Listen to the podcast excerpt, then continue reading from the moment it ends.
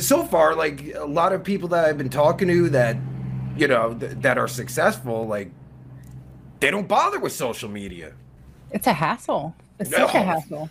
Yeah, and that's the thing. Yeah, how many girls I see that happen all the time? They got fucking like three backup accounts. They're all getting suspended, and and that's just with uh, you know. And for you girls, like even if you do like offensive comedy and shit, you're getting fucking, you're getting canceled and shit. Especially Before TikTok. I was a cam girl, I got banned on TikTok. I had on like a a dress that had shorts under it, and this guy sent me a text that said, uh, "Show me what's under that dress." And so I was like laughing at him and flashed him like this, but all it was was shorts. You couldn't see anything, and I got banned on TikTok for that. Uh, it, I fucking hate TikTok so bad. Oh, I fucking hate it. Tell me like, about it. Yeah. Oh, oh, just fucking really. I'm fucking. I'm. I'm just suspend. Well, what is it like? Fucking suspended for I don't know like a week or something for fucking for for uh because you know I play game I play uh was it Date Ariane Remastered. You know, you go on a date with the she's virtual, she's not real, but you know she shows her tits and shit. I censor it, but it got uh taken down for uh you know sexual content.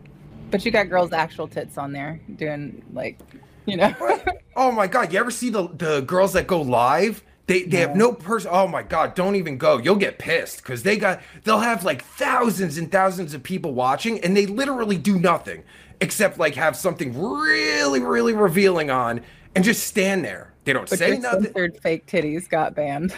Oh yeah. Like it, it's, it's, it's infuriating. And they got thousands and like you over here busting your ass doing shit. And you know, this dumbass with no personality is just standing there like a retard and got thousands of people watching. I don't know the secret, but I, I want to. I just chalked it up to being older and not as hot as them. So I'm like, eh, whatever. I'll just work harder. I don't know. You're pretty hot. I, I mean, I thought you were like twenty-six.